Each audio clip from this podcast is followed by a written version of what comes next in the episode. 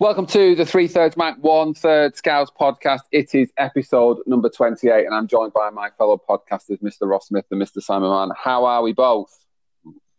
Very well. I've had a better week than Frank Lampard. Yeah. About, about a week than Jurgen Klopp as well. I mean, there's quite a few. yes. yeah. Quite a few Premier League managers you can reel off there. Yeah, I'm good. I am. Uh, I'm self isolated, so uh, not not because I'm positive, because I've been in contact. but just because you fallen out, just just because you've fallen out with your family, haven't you? I took it to the extremes. I've moved in the now I've got it boarded out. That'll, that'll, it'll just it'll just be a thing. It'll just be a common like for the next ten years. Oh, I'm going to go and self isolate. I need to. I need to- I need to- I'll drop that screwdriver around, Ross. You can get a light up there if you want. no, ah. No, I've got the light. I just hope the bulb don't go. I can't reach it. That's the problem. Wait till normal Yeah. life start. No, normal life will start up again for six months, and you'll start having these self isolating hotels that'll just pop up, sit in a room for two weeks on your own and do nothing. Yeah, I dropped uh, I dropped Luke off at nursery, and then as I was set off to drive to work, I got a phone call off the head teacher saying there's been a positive case. Go home. I was like, okay. So I turned around and went home. And then so, yeah. so what day was that? So I got the phone call on Thursday, but then I wasn't the person I was in with who's tested positive. I was with on Monday and only Monday. Now I'm not allowed back in school till the first of first of February, which is I think that's back to two weeks, which is only supposed to be 10, 10 days, isn't it? Yeah, I thought it was only ten days. Yeah, that's it. So, So, so I had a similar. Oh, go on. So technically, I should have been back one, two, three, four, five, six, seven, eight, nine, ten on Thursday, but I've been told to come back on the Monday. But I suppose I would only be back on for one day, and then it's not like I'm missing. Yeah. I'm only missing one day work, so it's not the biggest of deals. But yeah, yeah, So I, I had a thing where someone I'd worked with tested positive, but so at, at work they have they are confident in their social distancing uh, in a way that you can't really do in schools. But it, it- you know, when there's only adults there, you can tell people that we're not allowed to sit at the same desk. So- but like some of the people, their apps had uh, gone off. So it was like, oh, they've been told because their apps have flashed up that they should uh, self isolate for 10 days. But I got this information like literally a week uh, after I'd worked that shift with the person. So we were seven days in. So they're like, "Oh well, you know, we don't want you to come into come on to BBC premise. Like, it's up to you what you do, but uh, you, you're not you shouldn't come into BBC premises until ten days after." And I thought, "Oh well, the morally right thing to do felt like to, to self isolate for the, but it was only for three days left at that stage." So had you Yeah, been, that- had you not been anywhere for a week then? No, no, no. I, I've been in. I've been in work for. So this is. So I, I'd worked with this person on the Saturday.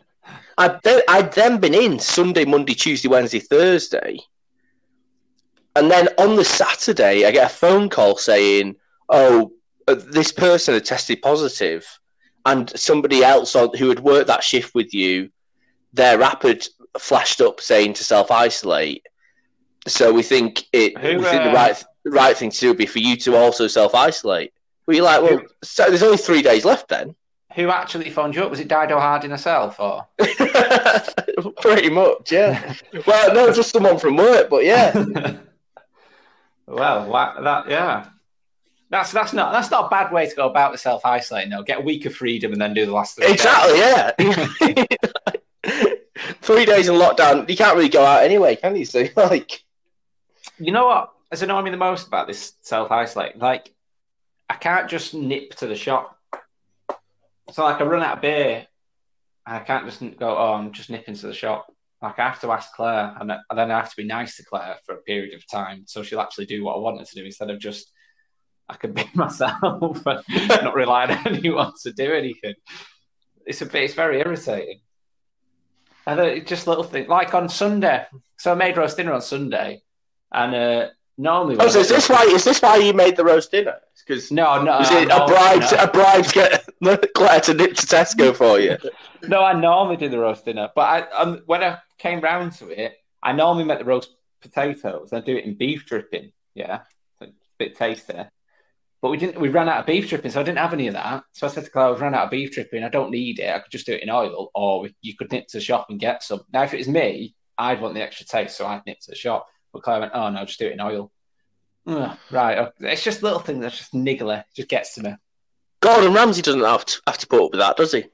Yeah, no, I imagine he tells one of his chef de parties or whatever they're called to go, and they go. He's he's got beef dripping on tap. He's got one of them cooker things. Eh? there. You turn the thing over, he just just got beef dripping coming out of it. I've Oh, I thought I, I thought you meant like he's just got a third tap put into his house. Yeah. Like he's got hot, cold beef dripping. he just has regular deliveries of cows just to melt. That's Yeah. why top chefs have got them big kitchens. Yeah. So yeah, so, so it's, it's not that bad. But yeah, Top, I mean, Claire, Claire was very excited when I first came home and knew I was at home. But then when I when I've been home for a few days and then started going, why are you just sat there doing nothing? why is this not timed? why is that not happening? She was kind of like, well, I can't wait for you to get back to school now.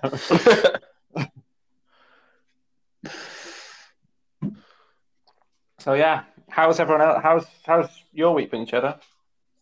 A lot of TV.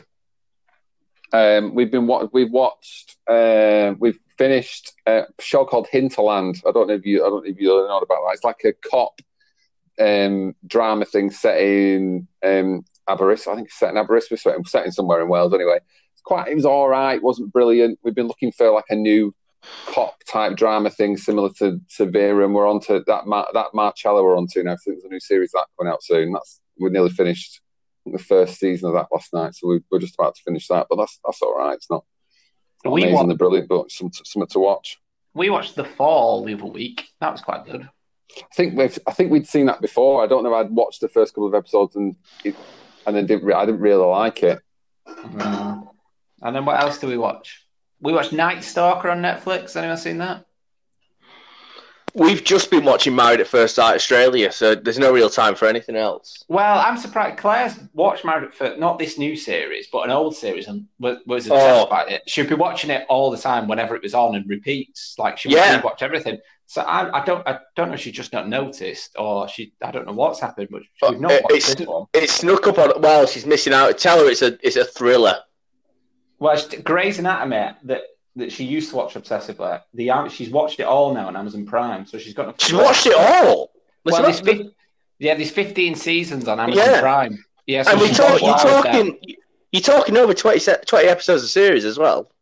Yeah, well, I, I mean, now we've been home self isolated. I know she's not been looking after the kids like she's supposed to. so yeah, so she probably needs something to watch.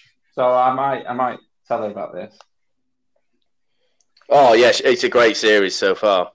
But uh, but yeah, she, God, I cannot believe anyone's ever got to the end of Grey's Anatomy. Well, that's not the end, is it? Because I think there's five seasons that aren't on Amazon Prime yet. Wow. He ran, Well, he ran for it ran for twenty seasons. That show. It's still going. It's not Oh, is stopped. this- oh, he's still going. Oh wow. Yeah, they're still making new ones. I mean, there must be no one that hasn't slept with anyone by that stage. I tell you what I said to Claire. I said what I have noticed that there's a lot of uh, lesbian relationships on Grey's Anatomy, but there's no homosexual male relationships on Grey's Anatomy. Which No, there you me. go. Equality and all that. I thought, mm, missing out here. And then Claire Claire texted me one night and said, "Oh no, you're wrong. Two men had just kissed. It could be the start of a relationship." And then within the next episode, they broke up, and no more was said about it. I thought, oh, missing missing a trick on the diversity aspect. Amer-. American TV's not ready for it.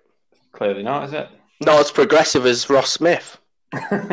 Clearly not. You know, you know what I did the other week. I did I tell you about this? I got well. I, no, it was one of the many nights I got drunk on my own. But it might have been after recording the podcast. Actually, I just carried on drinking, and then uh, I put some music on on YouTube, and then um, I don't know why, but for some reason, uh, WAP came up on YouTube. Yeah, by Cardi B. Yeah, yeah. Uh, One, one of the songs of last year. Yeah, so I but I so I'd heard it all the time on TikTok, and obviously knew it was quite explicit, but I'd never actually listened to the song all the way through. Yeah, so I listened to that, and I thought, wow, this is this is very explicit. Uh, and then it started thinking, could could I trace back through time song like songs that are female sexual empowerment within within pop music? So I spend my time going back through songs trying to do that. And then I That's, Googled that it. sounds that sounds like the title of a music student's dissertation, doesn't it? I was, Oh, I was well, you know, but then I, then I googled that question. There was a BBC article on it. well, there you go. I thought I'm in the How wrong job here. how far did you get?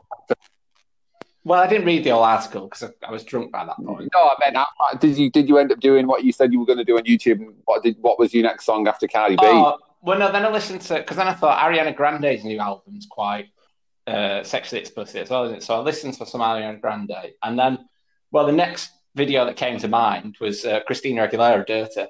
So I went back and watched that, but then I, then that's when it started getting me thinking, and then I googled the question, and then they started at "Like a Virgin" by Madonna. I thought. oh, I thought one of my drunk ideas, someone's actually took seriously in and made some money out of it. yeah, well, to be fair, if me and G- Cheese took all your drunk ideas seriously, this podcast would be what seven hours long every week. I was say, I was say Ross, Ross, Ross must have been too drunk to see who the author was of that BBC that BBC article. Yeah. It's a clear sign the BBC don't have the, the, the strong editorial standards that me and Cheesy bring. so rein in your your maverick ideas. I mean, I've not found the article again, so it must have been on some ra- right obscure part of the website. It was definitely there. And then I t- I asked Clara if she'd heard WAP, and she'd never heard it before because she's not really big on like TikTok or anything like this. So then when I went to bed, I spent like five ten minutes just reading the lyrics. out to just, just two of you say maca- macaroni in the pot. I, no, I- from the I- top, let it drop. That's right in this little garage. Is it onto the? Uh, I assume it's on the on the TK Maxx playlist when you. It yeah, but be. it's that it's that explicit. It's not. It's, it's very. It's very muted. It, it looks like it's juddering a little bit when it when it It's gets. on the the, the Radio One edit of it. you, Yeah. you just put the instrumental on. yeah. Yeah. But I thought when when you were say, when you said that you you got you got a bit drunk after the pod. I mean, some of the podcasts have finished at eleven o'clock. I just imagine you at four o'clock in the morning just. In, Just raving. in your- Not quite. It's not quite been that way, but mainly because I'm not had enough beer in to carry on. But like Yeah. it, it it seems a it, seems a bit much to get on the spirits afterwards. Just your neighbours calling the police. I mean, there's a rave been going on all night. There must be hundreds of them round there. Did you Yeah. did you see this week they they had to break up a a, a wedding with 150 people at it? Did you not see the one in London in a school in London that had 400 people? I mean- Yeah. I mean, how, how does 400 people? How do 400 people get into a school that anybody know? Well, clearly noticed because the police turned up. But what school But- organises a wedding for 400 people? But even in normal times, that's too many people for a wedding. Yeah. I mean, you would you wouldn't want to have to do a speech to that many people, would you? I mean, I'd, well, Oh. unless unless it was You don't have to- you don't- reception. You don't have to pay for the catering either, do you? There, as someone that's planning a wedding, my initial response was that is too many people under any circumstances. Forget about COVID. You're There not, was, you're, uh, not, you're not going to get round them all, are you? No, oh no, yeah, that's the thing. Well, you've rem- you reminded me. So the, a, a few nights ago, there was a Carl Pilkington Moaning of, of Life thing came on. And I think the whole episode was about love. And he went to India. There was 5,000 people at this wedding that he went to. Oh, I've seen that one. Yeah. I was like, that's just too many people. Five thousand, and I think there was. I think he said there was only two toilets for five thousand people, like a festival. yeah. Anything else happen with anyone or Lockdown life, innit? lockdown life? Oh yeah, because by the sounds of it, it looks like it's going to be Easter before. I mean, I was kind of hoping for early March, but more looking looking looking more and more like it's going to be early April now instead. Uh, I think it'll be so long, mate, that you, you'll actually be quite a good teacher by the end of all this. You know, uh, it means it'll be about like the one year anniversary when we actually started the podcast. Yeah. Yeah. We've been a whole whole year in, in lockdown. we'll not- still. We've Oh, only, done, yeah, epi- we've only done one episode in, in my back garden where we could see each other. oh, year on, we still haven't decided if um, Marcus Rashford or Trent Alexander Arnold are the best young player. Yeah. No, we've got we've got to argue again in a few months, haven't we? So, I mean, I mean, the good thing is, well, obviously, when we get when we when the restrictions get lifted, we can take the podcast on tour. I mean, we've done obviously your back garden, Ross. There must be plenty of other places that we can uh, hopefully get some sort of signal and do it. I mean, I don't quite know how you two don't cope with your old microphones. I've got- I've got- Uh, it's got a stand. Very rugged. Anyway, so do you what's set do you do you set it up with the stand, Ross? What, what's your setup? I've got everything it came with. Yeah, Is is attached to the microphone. Yeah, you've got it- I've got to use it. you got it on a table on the stand. So I'm sort of stood here as if I'm doing karaoke. No, I'm just I'm just I'm just holding it. When you sent what? a picture, I- when you sent a picture, I saw you. I saw you. You were holding it, and I was like, "Is that not your arm?" After a while, So yes, so last week when I used it for the first time, luckily with the tripod, it it quite handy because I could watch it and I could do the podcast in the living room, but it's managed to stay on the arm of the sofa, so it's quite handy there. But I've gone back to my usual spot, which is in the dining room. So I've got it on the dining room table, set up with a laptop on, with Tottenham Wickham on in the background. So yeah, I feel like it could be like Talk Sport Studios. This. Well, we're, we're just as ill informed, aren't we? That's what we pride ourselves on. Exactly. And I'm probably just as drunk as uh, Alan Brazil is every morning. Anyway, what are we talking about, Cheezer?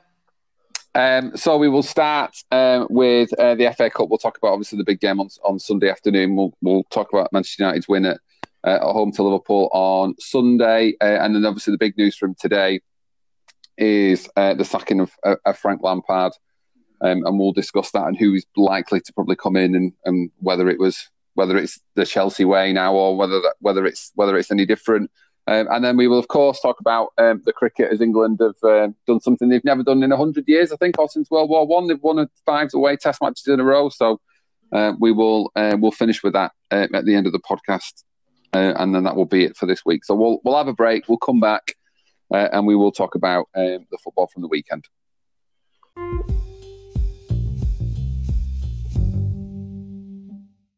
Welcome back to the Three Thirds Manc, One Third Scouts podcast. We will, of course, start uh, with the FA Cup and the big game at Old Trafford this weekend. So Manchester United run out 3 2 winners um, against Liverpool. Um, you two must be very happy with that result. Delighted, yeah. Uh, And I tell you what, I thought it was a really good FA Cup match. I thought, you know, it was a, it was a really good game. Loads of goals. Manchester United win. Everything you're looking for in an FA Cup match. I thought United played really well. Played some of the young guys. It was. I, I, I agree. Like, I mean, take away. I agree. Like, take away the United. If we didn't watch them teams, if you were a neutral and watched that game, you've you've had a great FA Cup experience, haven't you? You can. You must be able to agree that, Cheetah. Uh, yeah, no, I thought I thought it was a good game. I thought if you think about um, how many nil-nil, one-one draws has been with Liverpool United over the, the last, even probably the last six or seven seasons before, um, they've been dire games and they've been really cagey. And um, I thought the um, from the start, um, it was it was it was a really good open game, and um, yeah, it was I- it was it, it was entertaining. I think we only get that game because of the nil-nil draw the week before. Um, I, I think if one team wins, then it suddenly becomes a lot more important for the team to get revenge, and that, that then adds a bit of pressure. But I think because of the nil nil the week before, I think, and we especially if you, obviously United went into that game. I know Liverpool had to trouble, but United went in a bit of the underdogs. They were the young, they were the like pretenders, and Liverpool the champions of England at the minute. So then, for United to come away thinking that they maybe should have won that, gives a bit of confidence to United, and then Liverpool come away thinking, "Oh well, maybe we could have done something as well." So I think that the, the last week's nil nil adds to the fact that you get the open, entertaining game that we had on on Sunday. no, I, I think I disagree. do you? I don't think I- United I- run. I don't think United were underdogs in that game.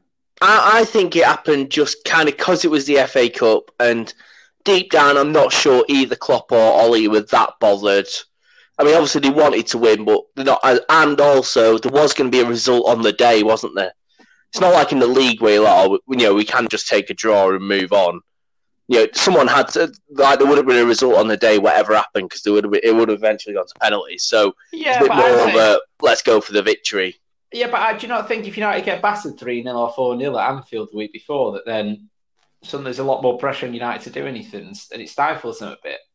Well, it maybe yeah, maybe United would have set up cagier if they'd lost. But that's the what I mean. before. Like there was there was kind of a bit of an element of confidence given that teams could go out there and do something, and there was enough enough players from the ones that played the weekend before to to have that confidence. That's all I think. I'm not saying like Yeah, maybe, maybe, yeah.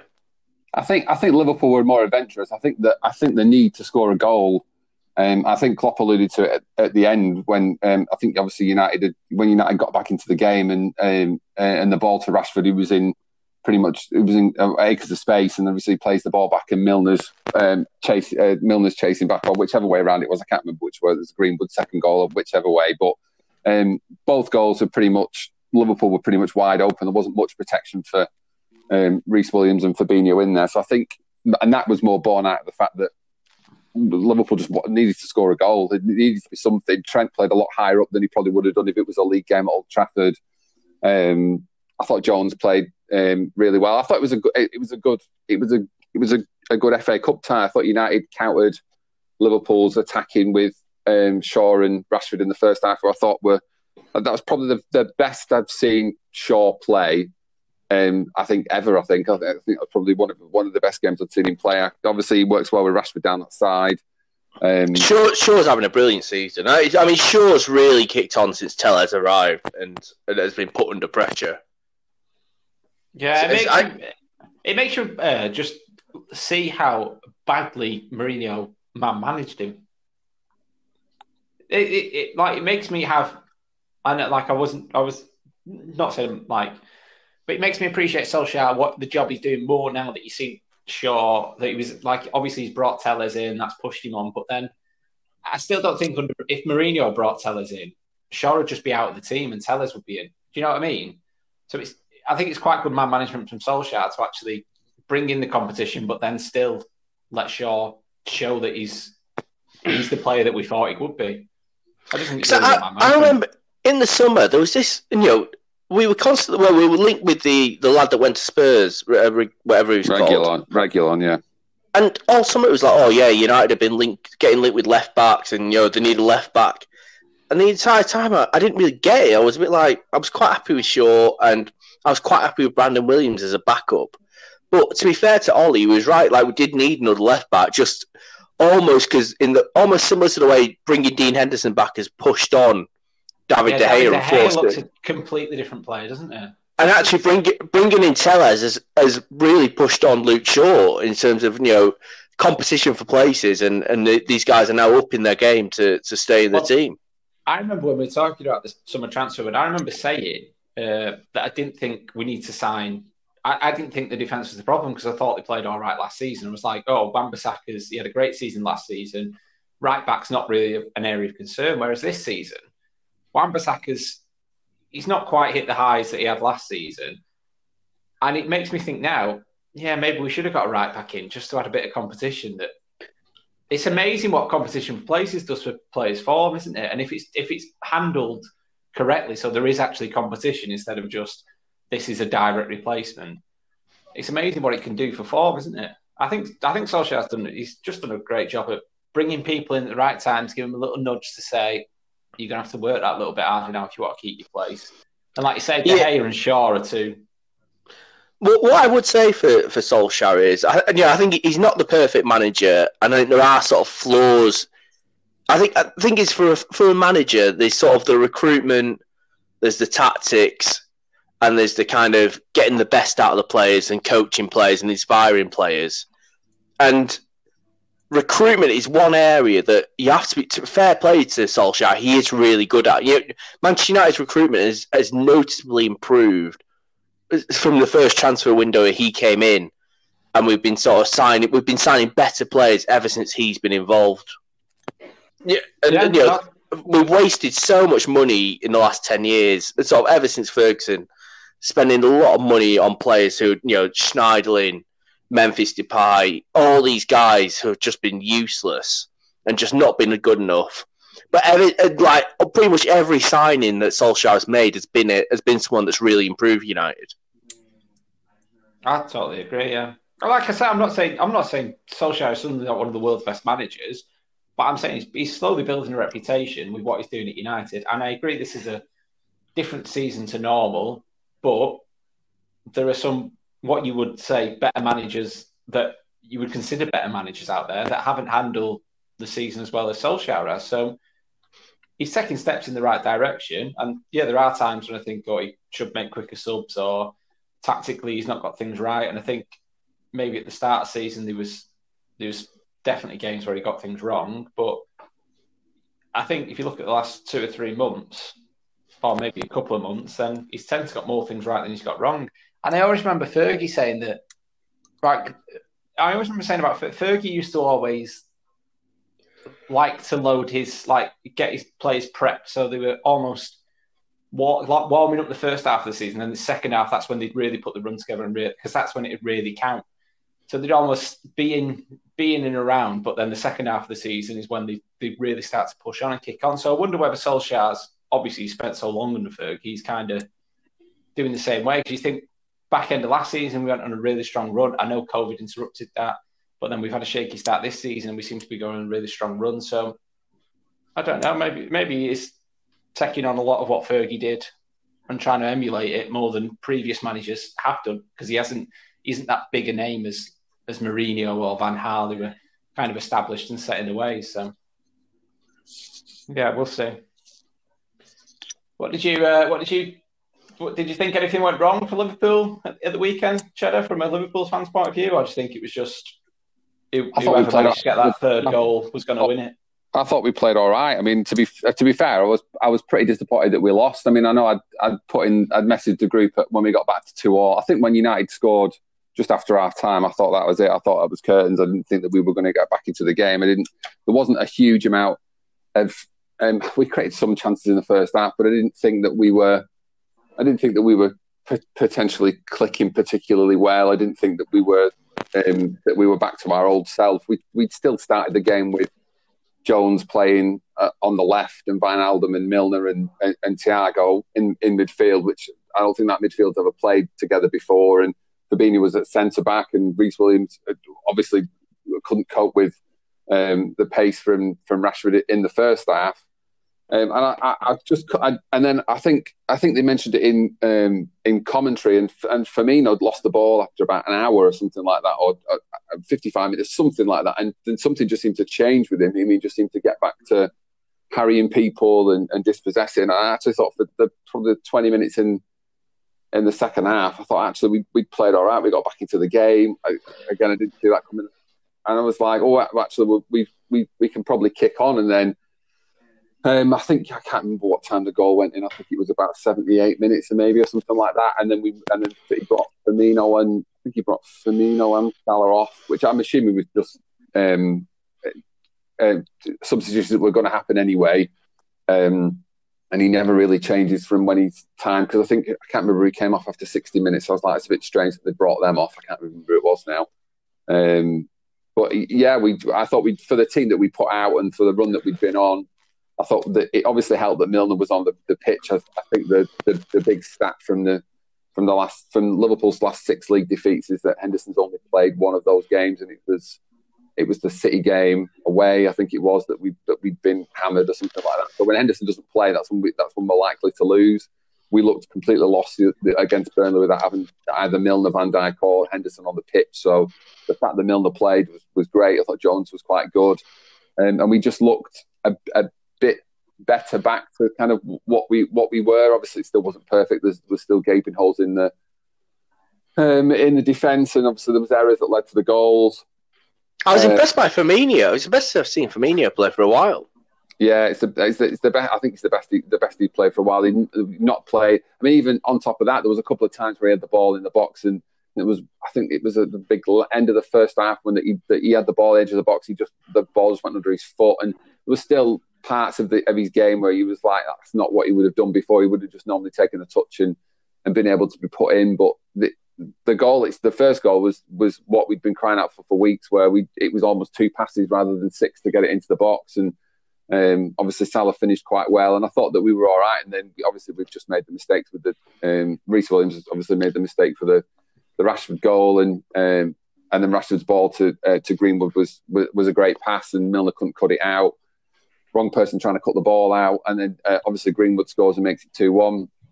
Um, but I mean, other than that, I thought we I thought we were all right. I thought the balance of play in the second half was was great, and I know that Cavani at the post in the in in like the last minute or so, but I think only really happened because we were kind of chasing the game to get back into it. So I don't know. United took their took their chances um, and won the game, and so there was maybe a, maybe a lack of composure from Fabinho when he hacked down Cavani on the edge of the box. Well, before we got onto this, before we got into this, because I know this is going to take cheesy on seventy round, I was going to ask Simon because I don't want to get. Do you think Liverpool have an issue with squad depth, Simon? Yeah, and I, and I actually thought Liverpool had an issue with squad depth last year when they had this incredible season and won the title. I just think it was last season they got very lucky that there was wasn't any real key injuries to a lot of players. And then I don't. Did you get rid of a centre half in last summer? I, I, I, yeah. yeah, Lovren, yeah, and I remember at the start of the season thinking that, thinking they were light at centre half, and then obviously, look, I mean, it's bad. Look, Van Dijk getting injured for so long is bad luck. Joe Gomez get you, know two of your best centre halves getting injured for pretty, pretty much the whole season is bad luck. But I, yeah, I've always, I've actually, I've always felt that Liverpool squad. You know, you're you're only one injury away from having to play Divock Origi. So yeah, I, I think they are they are lighter players. What, what what would you say, Ross, from the outside? No, I, I thought they, I, I, when after the defeat, and I didn't ask flippantly. When I asked you I, I don't know if it got lost in the messages, but I actually cheese it. Who are your backup fullbacks? Because I don't know beyond Robertson and Trent who then plays that short of short of Milner. So I think so. Neco Williams will play at right back, and um, and, to be honest, it's probably and it's uh, that we bought from Olympiacos who would play left back, who again's been injured and COVID this season. So there was a point for two months, I think, between October and December, where every single player that we bought in the summer was out injured. And I, I don't, I honestly don't think we've got an issue with squad depth because there was no, there's no, I think there was no Henderson in that squad, there was no Keita in that squad, there was no Jota in that squad, there was no Van Dijk in that squad, there was no Gomez in that squad. Um, they're all. So they're, they're five I... players that would start. They're five players that would start in that game and then you take them players off. So you, then you put Jones on the bench, Milner goes back to the bench, Fabinho goes back in midfield, potentially then Wijnaldum even goes onto the bench. You've got both fullbacks then. One of the front three doesn't potentially play, and you can bring Jota on. So like when you talk about it's just those people that are out, actually it's not just the it's not just the back two that are out, and it is having a huge impact on on the team. But I don't know. I mean, uh, uh, United, United centre backs are Maguire, Bailly, Lindelof. Oh, Tuanzebe. Tuanzebe. Yeah. So, yeah, but so it would. So, hey, Rojo and Phil Jones. Are we forgetting about that?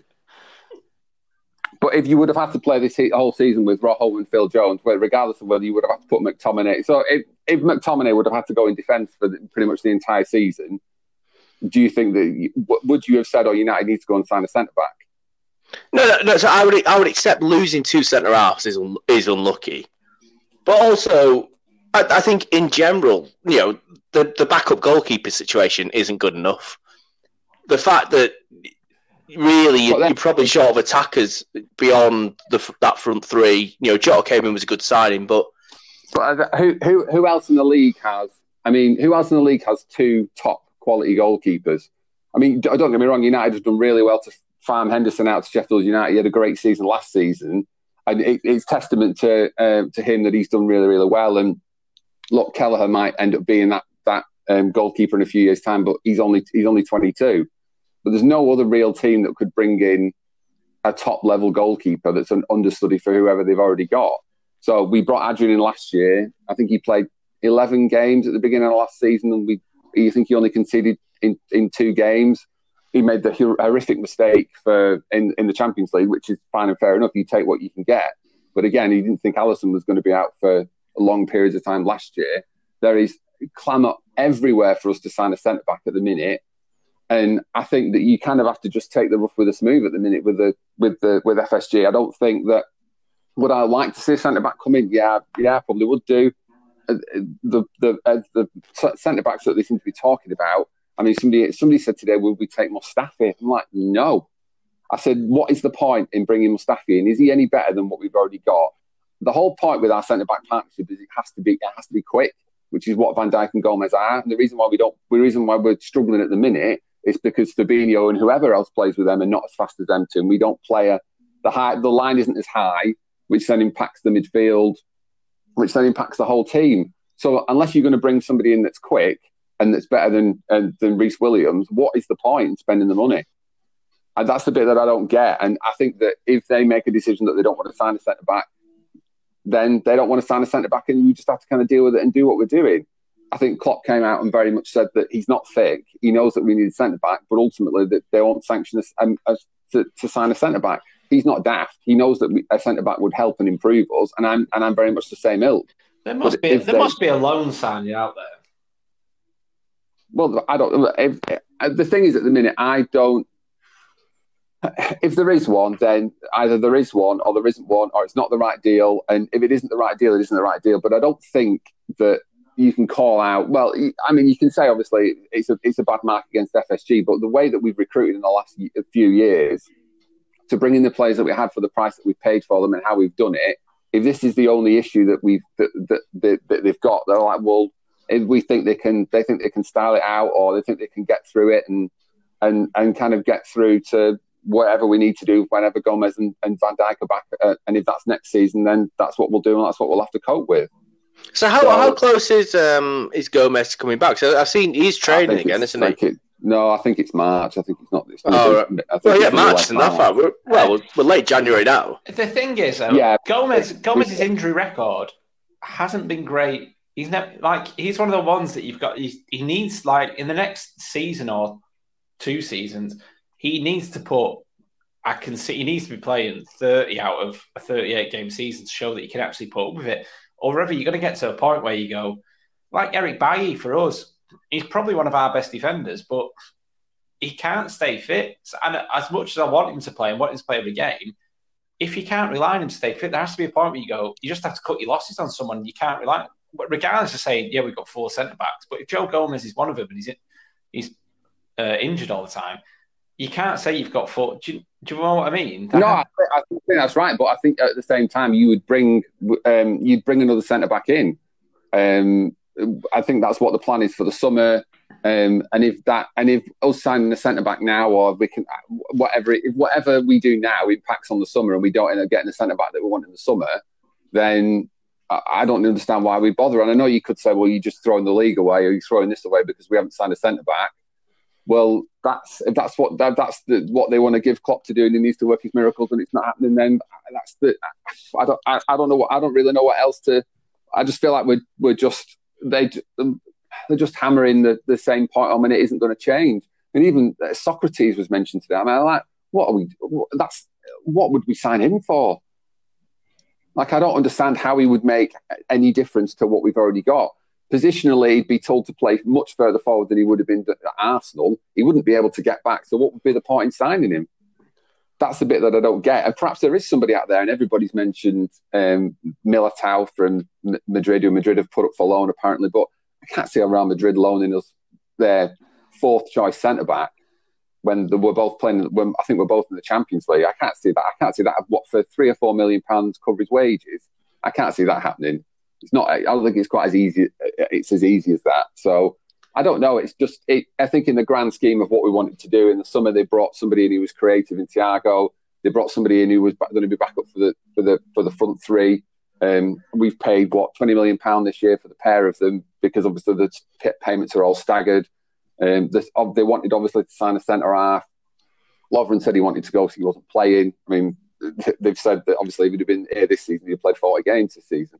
But there was times last year where you'd say Dejan Lovren can never play for Liverpool again. He's too error prone. So you can't, on one hand, say, well, we've got rid of a really error prone defender who potentially, I think, when we played against Watford, he played uh, uh, uh, in the in the loss at Watford last year, um, and has made numerous mistakes since. And we we've got rid of him, and we've got um, sold him for eleven million, and that's with the money that we brought in the, the backup left back. Um, that it's unfortunate that Van Dijk's out for the season and you lose Gomez for the season. And I don't. I think they trust.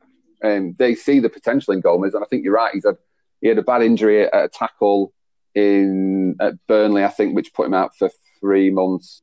I think the season before we won the league, and then uh, whatever happened with England that we never actually found out about. He got injured in training, didn't he? And and, and that was it for whenever it was the. I think it was the October, um, uh, um the October um, international break. Um, but I don't know what else. I don't think we've got. I, I think we probably need to sign a centre half.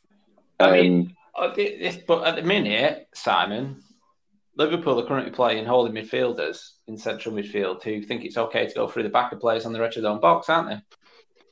Well, I, I was I was surprised he wasn't arrested after. I thought it was GBH. I mean, the way.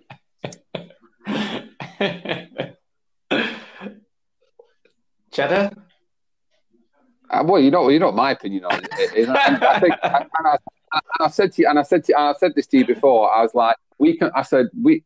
I thought we probably deserved to. I, I, thought we probably deserved to win that game. I thought with how we played in the second half.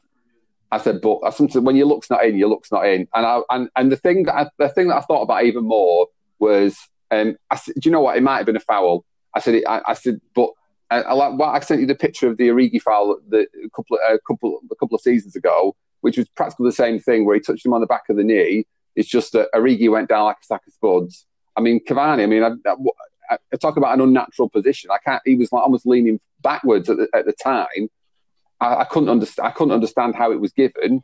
Uh, he just, he just, he just. I don't know. He just went down. He did a. It almost felt like he'd done a Harry Kane and bought and bought the foul. He probably has bought the foul, but that doesn't mean it's not a foul. I didn't, I didn't think it, well, I didn't think it was a foul. And the fact that the first, one of the first, I think even Jenas mentioned it on, on commentary because I think once they showed it for a second time, um, that was uh-huh. it. They didn't show it again. And I think even Jenas mentioned about the, uh, the free kick. And then Ian, and one of the things, I, I mean, it, obviously Ian Wright said whatever Ian Wright had said.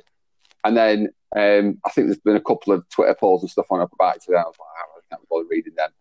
Um, but it's one of them things. It's a it's a decision that leads to the goal, and it's a great goal from Fernandez. And you could probably say that I, I don't know whether you could really say that Alisson should have saved it. I mean, it was that hit that well from that close. I mean, Pogba ducked in front of it. Oh, I don't know what else he's supposed to do. Well, um, have you seen the uh, accusations flying around that Thiago ducked out of the way of it?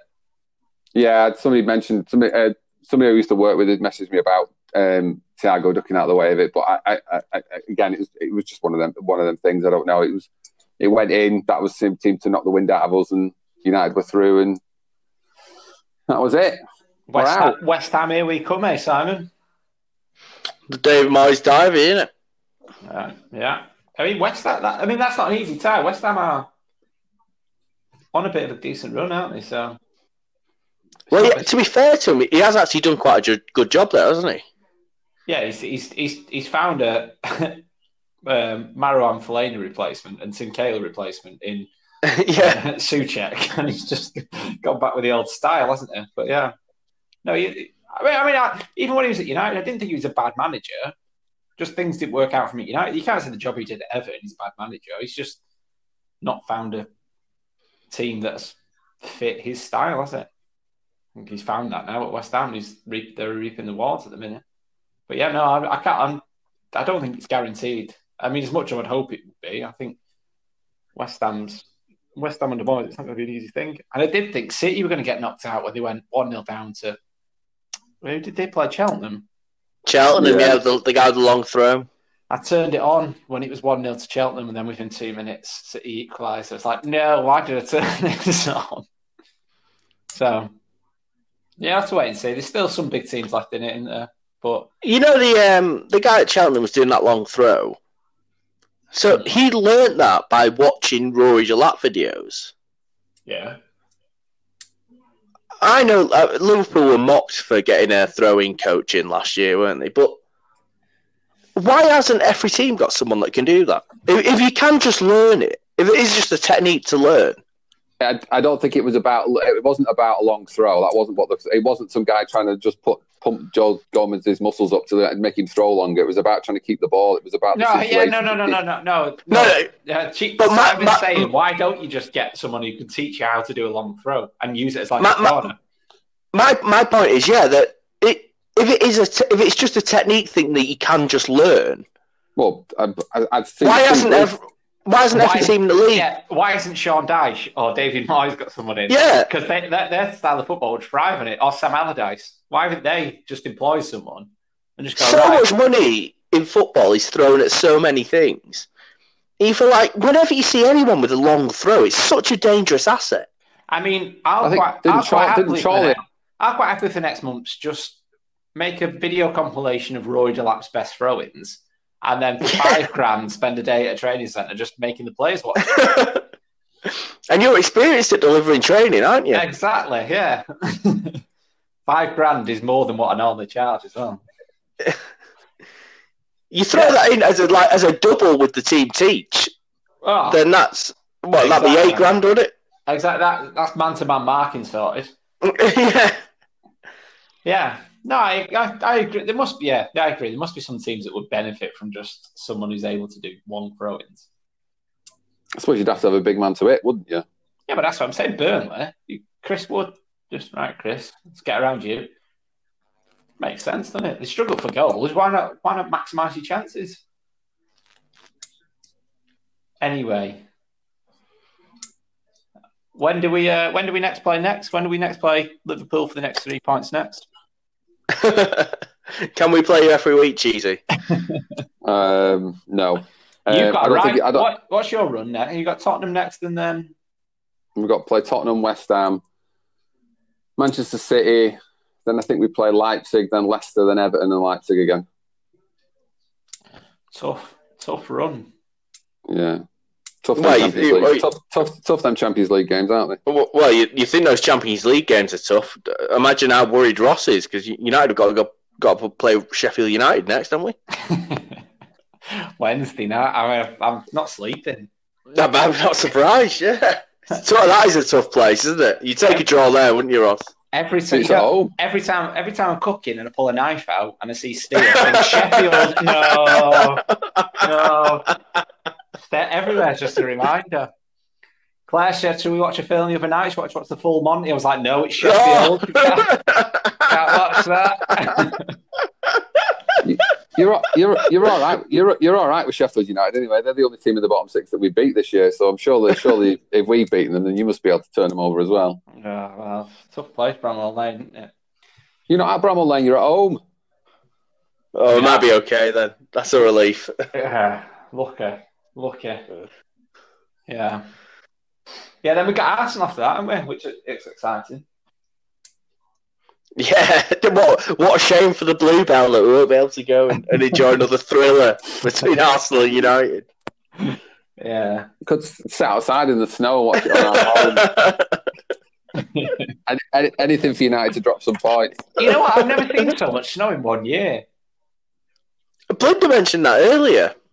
I think It's no, crazy, tell isn't me, it? Like I remember years ago, I got a, about a week off school because we had s- snow snow days. But I can't remember for ages that we had like such a, like patches. It's been snowed and then not snowed, snowed. Then I've never had such different spells of snow. I can't remember it anyway. Because it, it actually snowed on Christmas Day, didn't it? For about half an hour in the afternoon, it Yeah. snowed for a bit, and then I thought, oh well, that was that was it. It's just it's just those people that put the bets on for Christmas Day whether it'll snow, and then um, yeah, it's been it's been on and off. But I think it's always like one half of the country always seems to get snow. It's never blanket snow all the way up the country. Like one one half seems to enjoy it, and then the next half seems to enjoy it. I think I think that's it for us. I don't think we're going to get any more. Um, well, if you worked Yeah, it out, but- I didn't know you're a part-time meteorologist. because of the weather, the weather to, what, what's in the weather today. Like I, we, we we built we built a snowman on, on Wednesday, and we're trying to see how long he's going to last, and he's he's holding up quite well at the minute. So, yeah, but I think it's supposed to rain for the next couple of days. So, how, how big was the snowman? no, not particularly big. The the the, the um, Esme and Grayson had trampled most of the snow into the into the grass before we could kind of get any uh, any any big balls rolling. So we had to kind of gather the snow from the rest of the uh, from the rest of the garden or to chairs and tables and decking and whatnot. So it wasn't quite as big as I was hoping it was going to be. Luke always, wait for that. Luke always picks it up, wanting to throw a snowball, and then he makes like two, and he goes, "My hands are cold." And I say, "Well, yeah, it snowed, mate." And then he carries on doing it, and then he goes, "My hands are even colder." And I say, "Well, yeah, I don't, know, I don't know what you want me to say to you, really. That's what's going to happen if you want to throw snowballs? You're going to get cold hands." Anyway, what's the other big news today, Cheeser? Um, so the sacking of um, Frank Lampard, he has been um, well. By the sounds of it, it was it, it. It looks like it's been agreed for a while. As um, Thomas Tuchel, uh, the ex PSG boss, looks like he's um, he's on a flight from from Germany, probably as we speak, or wherever he is to uh, to come in and take over. So you kind of feel like it's been in the offing for a while. Um, do we? I mean, is it, it's not? Is it? Is it really a surprise? Is it a surprise because it's Frank? I, I think any other Chelsea manager would have been sacked long before now. I think he was given extra time because it was Frank. But yeah, it was coming, wasn't it? I, I, I did think that, yeah, with with Frank being appointed, I thought maybe is this kind of a change of tax from Chelsea? Is this Abramovich? I don't know. Maybe thinking we'll see what we'll see what a young up and coming manager, and we'll give him kind of three, four years to actually put a stamp and maybe maybe see if he can bring young players through. Obviously, with the transfer ban when Frank started, but then I mean, as soon as he went out and spent, I mean, we've mentioned it loads of times, two hundred fifty million in one transfer window you're asking for trouble, aren't you? If you don't deliver at Chelsea doing that, then then that's when it becomes inevitable. If you're not top of the league or second within a point, two points, yeah, you're starting to think this is every bad result. You're just thinking Abramovich is he, he's he's got one eye on elsewhere. Then I Were mean, to be fair, to were me, you surprised, Cheddar? Um, I thought he'd get. I, don't- I mean, I don't know. It's always going to take. It's always going to take time for players to settle, especially when you've bought that. I think we've talked about that before on the show. I, I, I thought he'd get to the. I thought they'd get. I thought they'd get to the Champions League. I suppose this season's probably a little bit different because it is so congested. There is a very good chance that they might not even end up. If if it continues, they might not even end up in Europe. But it was only second game in December that I think somebody mentioned today that if they'd have beat Everton, they'd have gone top of the league. So I know what we're saying. Obviously, if you're not top, and uh, Chelsea at the minute are, are a million miles away from top. I think they've taken eight points from, the- from the last 24, and that's obviously been the run that's done it. But I think the the, the biggest thing for it was that um, as part of the whether it was from the board or whether it's from Abramovich, but they said that whether um, whether Frank could turn it around or not, they'd not seen anything since he'd been there to suggest that they were going to get anywhere with him. Uh, something along those lines, which was kind of a bit of a kick in the gut, really, for Lampard to say that, like even even when they played well, or even when they even when they were potentially went to, could have gone top of the league, that they didn't really the board didn't really have faith in Lampard that they could he could get stuff done. Um, there's obviously there was big. Um, there's been a lot of newspaper reports there about him not getting on with Chelsea. I, I don't know if they've got a sporting director. She's called, I think she's called Marina. I'm not quite sure how it works, but she's the one that signs the, the, the deals to get players in. Um, apparently, Lampard wanted Declan Rice um, and uh, James Tarkowski. Uh, they she wouldn't sign off on it. Um, whether or not it was whether or not it was on top of what they'd already bought, which I, I kind of hard to believe. Chelsea were a bit dubious to go and pay seventy million pound for Declan Rice when they'd let him go on a free when he was a teenager. Hey, Um, look, regardless of whether they signed Declan Rice, they've got N'Golo Kante, who for the last two seasons has been one of the world's, world's best central defensive midfielders. So that's not that. That's the, No, I'm not saying it. I'm not saying it wouldn't. I'm not saying it. I'm, what, no, what, what I'm saying is whether he wanted Rice and he'd signed somebody else. I'm not saying that Declan Rice would have made a difference to that Chelsea team. So I don't think he would have done because they, they've not been scoring enough goals. Um, but I, I just thought I just thought because it was Frank, he would have got a little bit longer. Um, but uh, Chelsea's a- Chelsea's Chelsea. Chelsea's a business. You don't get the results. I mean, they sacked it. They sacked Ancelotti for winning the league. So I don't know. I, I, it's just Simon, do you think uh, his lack of consistency in team selection had anything to do with it? I, well, I, I just think the fact that they spent all that money last summer and they've gone backwards since meant he was in trouble. The, whatever the specific reasons why they've ended up going backwards, I don't think Abramovich worries. I don't think Abramovich is open to sort of nuanced conversations. I think he's fairly simplistic in going, look, this guy's We want someone that's going to win us the league. Are you about to win us the league? No. Well, But- you sacked, and that's always been his way. But do you think his lack of consistency was one of the reasons for the lack of performance on the pitch, or do you think there was lack of Uh, performance well- on the pitch, so he had to change it round to try and find some consistency? Yeah, I mean, I think that Ange's inability to get the best out of his players was sort of leading to having to change it around. I mean, wh- wh- what did you think? And where where do you think Lampard goes next? Well, this is another interesting question because I was thinking about this before we came on. He's not established enough. In, I don't think that you would say he walks into another top job. I think he has to drop back down to the championship, say, to get a to get a to get a job, and then kind of build his reputation back up. Because I don't think, other than his season, first season at Chelsea, where he did say there was a real like emphasis on bringing young players through, which they kind of like there was a fair few young players that he gave time, but that was kind of self-imposed with the transfer ban. I don't think he'll. I don't know. Like, I don't think any manager, any chairman out there will look at what he's done in his next transfer window, see he spent all that money, and then end up going backwards. That they'll go, yeah, I want this. So I think he has to drop down and see where he can go, or he maybe has to do a Gerrard and go up to Scotland and maybe rebuild his reputation. But I, I can't see him walking into a Premier League job. Can you? Well, what do you think, Cheesy? Trying to think whereabouts he would end up if he if he would go to somewhere in the Premier League. I think I think the thing for him is he will always be it will always be a little bit of a pull. So a, a, a lot of young players that are, that are, that are starting out now and, and playing the game will, will want to play for Lampard because they'll have seen him play growing up. So I think he's always going to be able to bring in some some young players, um, whether it be on loan or I think he's always going to be able to get a team out of the Championship. Um, but, But, like I said, I get don't. Derby think- out of the Championship. No, he got. Did he get to? The, he got to. Did he get to the final? I can't Yeah, remember. Got where to he the play, got to the playoff final. Yeah. final, yeah. and lost. So I that's, mean, not- and- that's, that's still in the Championship. Yeah, Lost no, I get Villa. that, but I, I, get, I get that, but I think the what I'm trying to think of was it Leeds and who else was it? Leeds and Fulham. Leeds and Fulham came up. Yeah. Yeah, so No, no, no, that was No, that was a different year. That was different. No, No, he beat 'cause he beat he beat Leeds in the playoff semi final and celebrated in front of their fans, and that, Because that's why that's Leeds. when the old Bielsa thing spying on his And, training. I, after, yeah, that was that was all the same season. So Villa went up that playoff final. was it who went up that season? Then was it Norwich and anyway? Uh, so I, Sheffield United, Norwich, Norwich and Sheffield United, tough place Yeah, to go. so if, so if I remember right, so so that, his Derby team weren't better than those two teams. So No, had- no, his Derby team. They had Mason Mount on loan. They had Wilson on loan from Liverpool. The um, Harry Wilson. They had Tamori on loan from Chelsea. Yeah. They had who? They had somebody else on loan as well. I mean, they, they had a team who basically ended up being the spine of his Chelsea team the next season in the Premier League. You had, they had a team full of players. You think, God, surely you could get they could get you out of the Championship. Yeah, I think one of my mates on the footy team, he's a Derby fan, and he was a bit.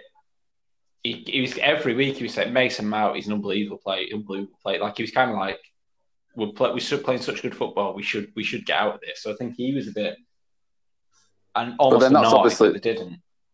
But then that's obviously why that Cocu's gone in there, and it's been a disaster because Tamori's gone, Mount's gone, Wilson's. I mean, Wilson's gone. There's a there's, everybody's been completely stripped out of that team, and he's been left with. Now Rooney's, I was, Rooney's got a w- rebuilding job, hasn't he? But I, I think basically they spent all the money while Lampard was there, and now But I don't I don't know where I don't. I mean, if you think about anywhere at the minute, he doesn't get does he doesn't get anywhere into into the into the top. W- would Newcastle take a punt on him? Maybe. I don't But know. I don't think they would. yes. I think, Well, I was thinking new. The only so I, I don't think any Premier League team would be that interested in. The only one that I thought Newcastle maybe if they got new owners with money in, you could sort of see how they might be attracted to a sort of glamorous manager. But and you know, so you have loads of money. To, basically, the Saudi Arabians wanted a, a big name, glamorous manager. You could maybe see him going the Lampard route, but other than that, I, I don't see any Premier League team going for him. I, I think he might be having to try rebuilding the Championship again or go Uh, abroad. Yeah, I mean, one of the one of the things for me is like I know you said about a big name, but I just don't see.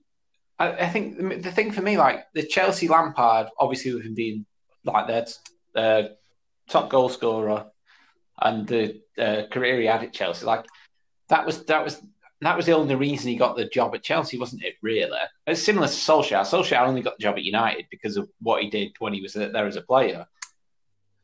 But I just don't like you say.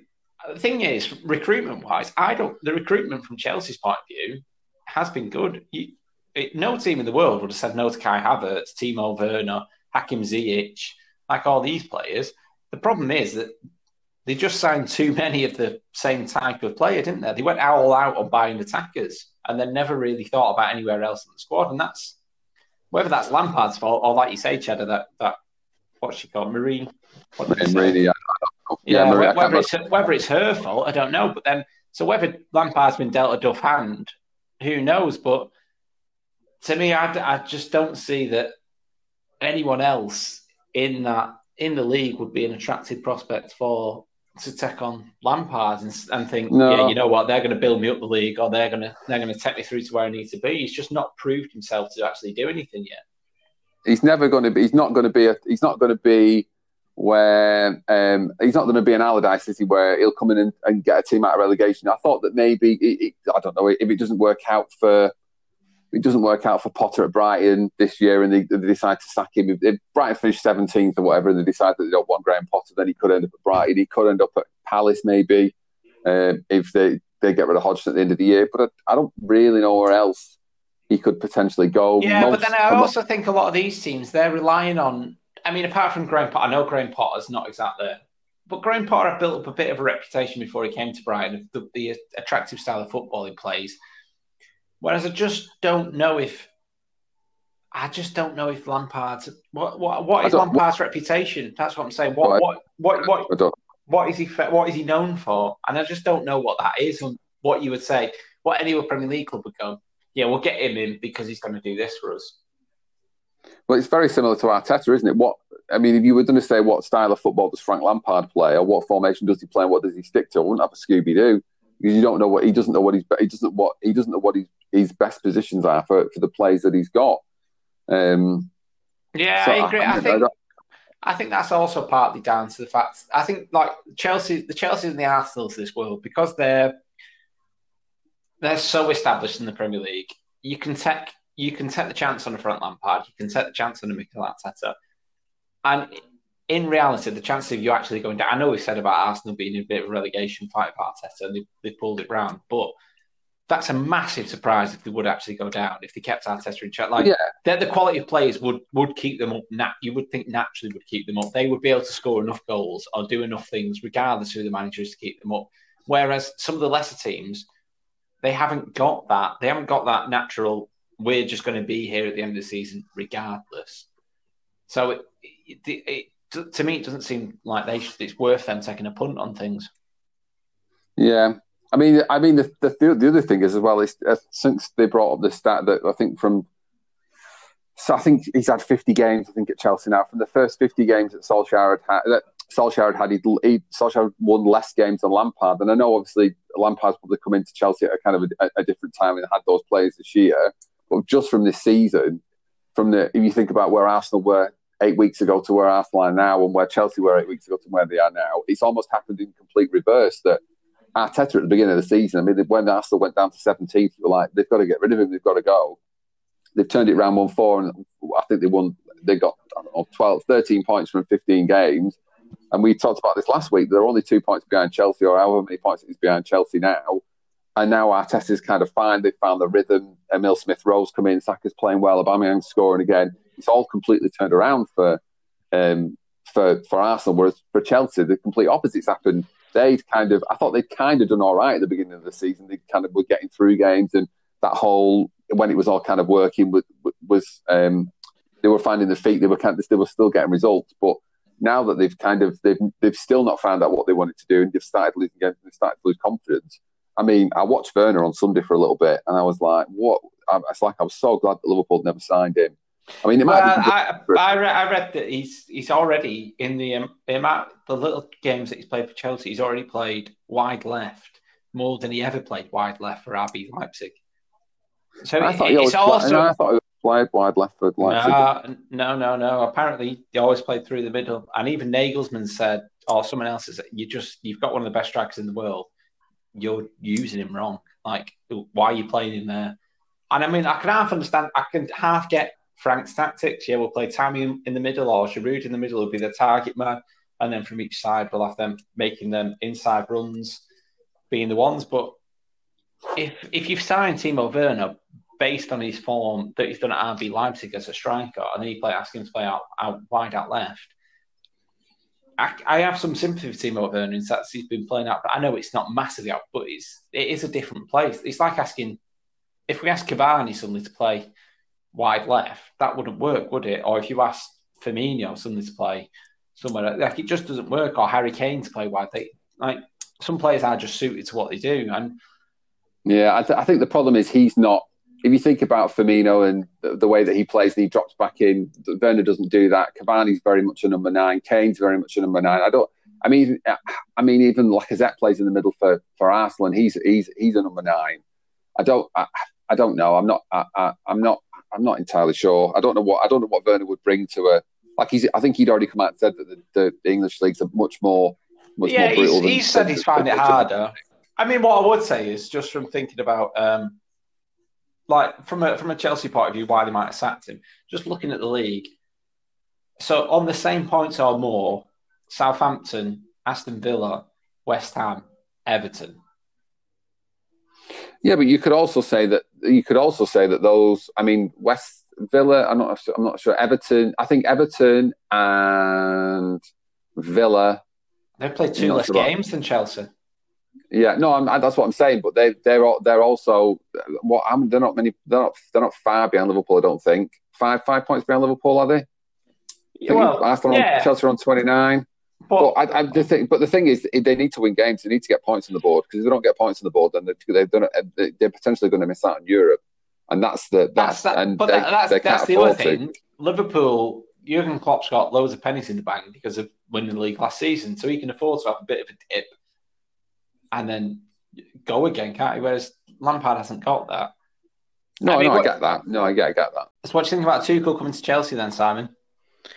Interesting appointment. Uh, I mean, it'll be fascinating to see how he gets on. I think he basically most of his career has been spent following Jurgen Klopp into jobs, hasn't it? But he, I mean, he did get PSG to the final of the Champions League last season, which not like obviously they've got a lot of money and throw money at things all the time, PSG. But no other managers managed to do that. I mean, but having said all that, he was tactically outthought by Ole Gunnar Solskjaer earlier this season, so uh, it's hard to gauge. But he's somewhat experienced at managing at top level. I think they're hoping the Germany connection and um, Kai Havertz and whatever will will sort of work out. It'll be it'll be interesting to see. Do you think? Do you think he'll make a massive difference to their form, or do you think it's it'll be kind of one of those. Like, do you think that's kind of a coincidental link and it probably won't work, or do you think it will actually make a difference? Well, uh, I was speaking to a Chelsea fan the other week, and he was saying he did have sympathy with the fact that you know these lads they've come over from uh, a lot of them have come from sort of countries that are basically doing better than us when it comes to COVID. They've arrived in London in a very strange time to have to move to the UK. And you know, it, it, must be a bit weird. They must sort of not have the support systems that you would expect. You can't just nip home in the way that maybe he could have done in normal times. So I think I've got a little, a lot. I have got a little bit of sympathy that it is a weird time for a lot of these new players to have joined Chelsea. And just as the world is opening up a bit, and maybe having a manager that speaks the same language as you, and you know, there must be a, there's probably a few players at Chelsea. I, I remember there was in the summer there was a thing about Rudiger leaving, and I think Lampard was up for him leaving. Rudiger basically sort of refused to leave the German uh, central defender, and I think what was sort of not said at the time was I think Rudiger was maybe taking a bet on the fact that at Chelsea, if you hang around for a year, they normally change manager, and just because you're not in favour with the current one, you know, Chelsea one seems to have got so many players that are out in the cold that are actually quite, you know. So I think he might be able to just get a tune out of some of these players that Lampard wasn't been able to do. But in many ways, I think he'll just trying to get through to the end of the season, have a summer. Things will be a bit more normal. He'll be able to put his put his will on things. What do you two think? I mean, I mean, to be honest, I've never even considered that um, kind of angle towards it about the whole moving and settling in aspect. So maybe, maybe yeah, the fact that it is another native speaker for them to actually communicate with and get along with possibly will help. But um, yeah, it's it's just interesting. I, I don't think probably Thomas Tuchel's probably more respected as well, isn't he, around Europe than um, Frank Lampard as a manager. So maybe it's kind of that like you're coming in, he's someone to talk to, he's someone to talk to, get get his part across easy because he can talk it in German, and then maybe more respecting of it because, like you say, he got PSG to final of the Champions League last year. So maybe we'll see an upturn in the form, and maybe you actually play maybe the players where they want to play him. Like we said, the fact that Werner's playing wide left and he's played there more times for Chelsea already than he, he ever did for RB Leipzig. Maybe just playing Timo Werner through the middle and then sacking. And he has the other thing. Thomas Tuchel have no loyalties to any of these young English players, will they? No. Well, that's the, the other thing I was going to ask you to is what impact do you think this will have on the likes of Mason Mount? I think Mount's. I think Mount's probably. I, I mean, I don't know. I mean, like, he seems to be a, a relatively good good player. I mean, Tomori's obviously been binned off already, hasn't he? I think he's going to finalise his loan to AC Milan at, at, the end of this month, and then there's an option. Of, there's an option to buy for 25 million, I think, at the end of the year. So he potentially is going to leave Chelsea anyway. Um, I mean, they, they, just have a lot of the same players, don't they? I mean, Hudson Odoi is very similar to Pulisic, who's very similar to Ziyech, and they must be playing these. They must be paying an absolute fortune, so they're going to have to clear the decks out. I mean, where? Do, I mean, where, I mean, where for, for me, for me, it's Tammy Abraham the one that's worried. Would, would you have? Uh, you got Timo Werner start as who's been an out and out striker and one of the deadliest in the league. You're not going to start Tammy Abraham, are you? I, I kind of agree, Mason Mount, that he's kind of he's kind of built up this reputation as being a, I can go anywhere and do a job anywhere and do something somewhere. So we'll kind of stay there. But Hudson Odoi's never really had a chance. And then when you think you've got Ziyech and Pulisic and whoever else is ahead of him, then you might say Tomori's gone. Billy Gilmour, who looked very exciting at the end of last season, who's seen his chances limited. Are we going to see him again? When you think there's Jorginho and Kante, probably going to use that base of the central defensive midfield. Reece James is probably the only the other one that's probably cemented his place because he probably looks a better option than um, Azpilicueta going forward. But I'd say for a lot of the young English lads there, you, you, you're seeing Thomas Tuchel come in and he knows, uh, I mean, probably from his experience at PSG, that it's, it's just all about results. You don't get the results, you're going to get sacked. So he hasn't got the, he hasn't, he's not got the chance to take a chance on young English talent. He's just got to go with the big names that they bought. But equally, I mean, you know, we talked about the way someone like Luke Shaw's been pushed on by having extra competition. Maybe, you know, this is in a way an opportunity for these young English lads. Maybe up until this point, there's been a slight feeling of, oh, they're getting a chance because Lampard has kind of promised that he promote young English players. Now they're going to have to be there on merit. Going to have to, you know, Tuchel, Tuchel will pick the best players. You know, he's going to want to do well. It's, it's on them to make sure they're one of the best the best 11 players. So you're saying because they've already had the chance, the young English lads will now go and prove that they're the best ones to actually be in that position more. They'll show it well, uh, well, as, as, an England fan, I think you just sort of have to think, well, maybe one of them will. You know, maybe one of them will come through and be brilliant, and that's all. All that really matters. You know. Oh no, yeah, fingers crossed as an English fan. Yeah, you. I want Callum Hudson-Odoi playing the best he can. I want Mason Mount being this unbelievable player. I want all of them. I want Reece James being pushing Trent Alexander Arnold and Aaron Wan-Bissaka for the England rights back, but but I don't know. To me, I just as it sounds it, it sounds a very optimistic view of Thomas Tuchel where he's actually going to. He's yeah, I think he's going to pick pick the, the the money that's been spent and go with that.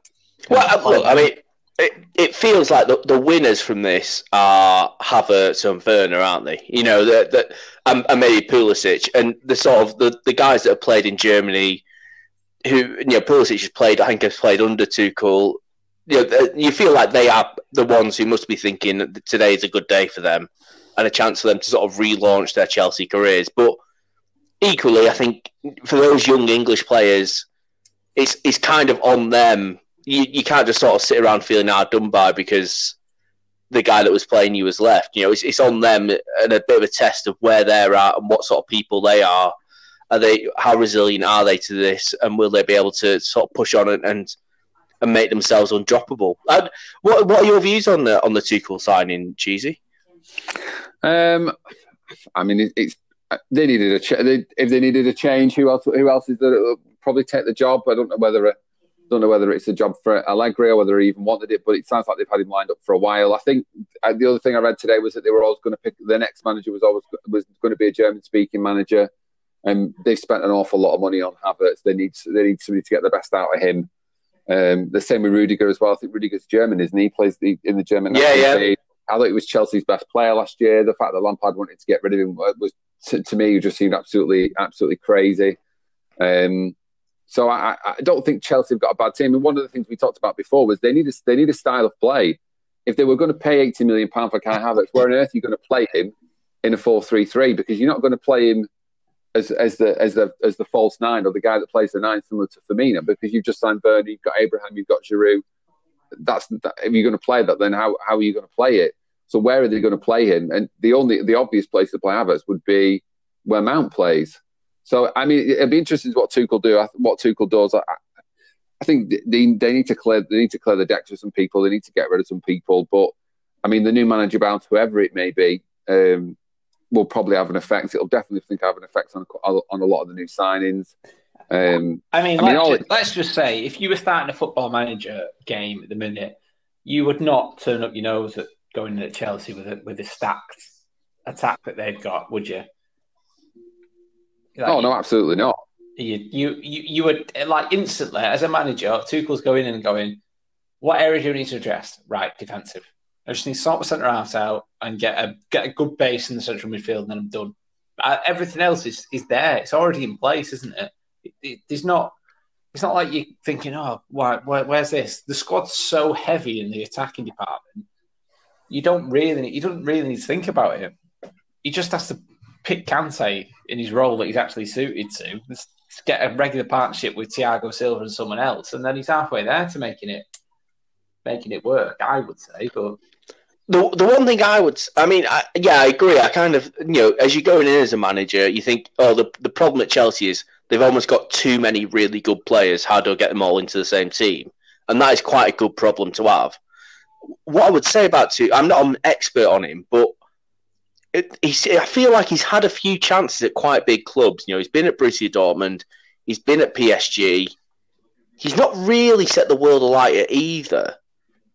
And you think, is he just one of those managers that, a bit like when Unai Emery turned up at, at Arsenal, just one of those managers who's not quite one of the best managers, and you know, just sort of a step down from from the elite managers that you see going around. And You know what?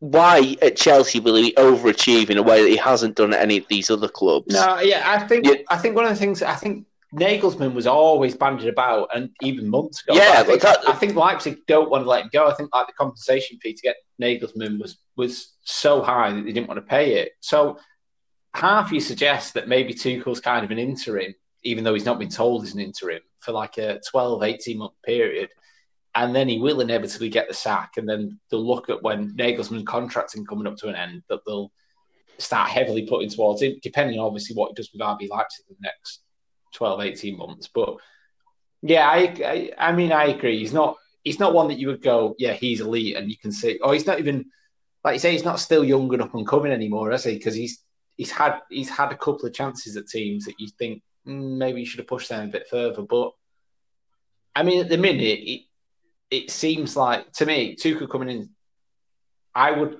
I would say that he's probably more likely to get Chelsea into the top four than Lampard looked like he was going to get Chelsea into the top four.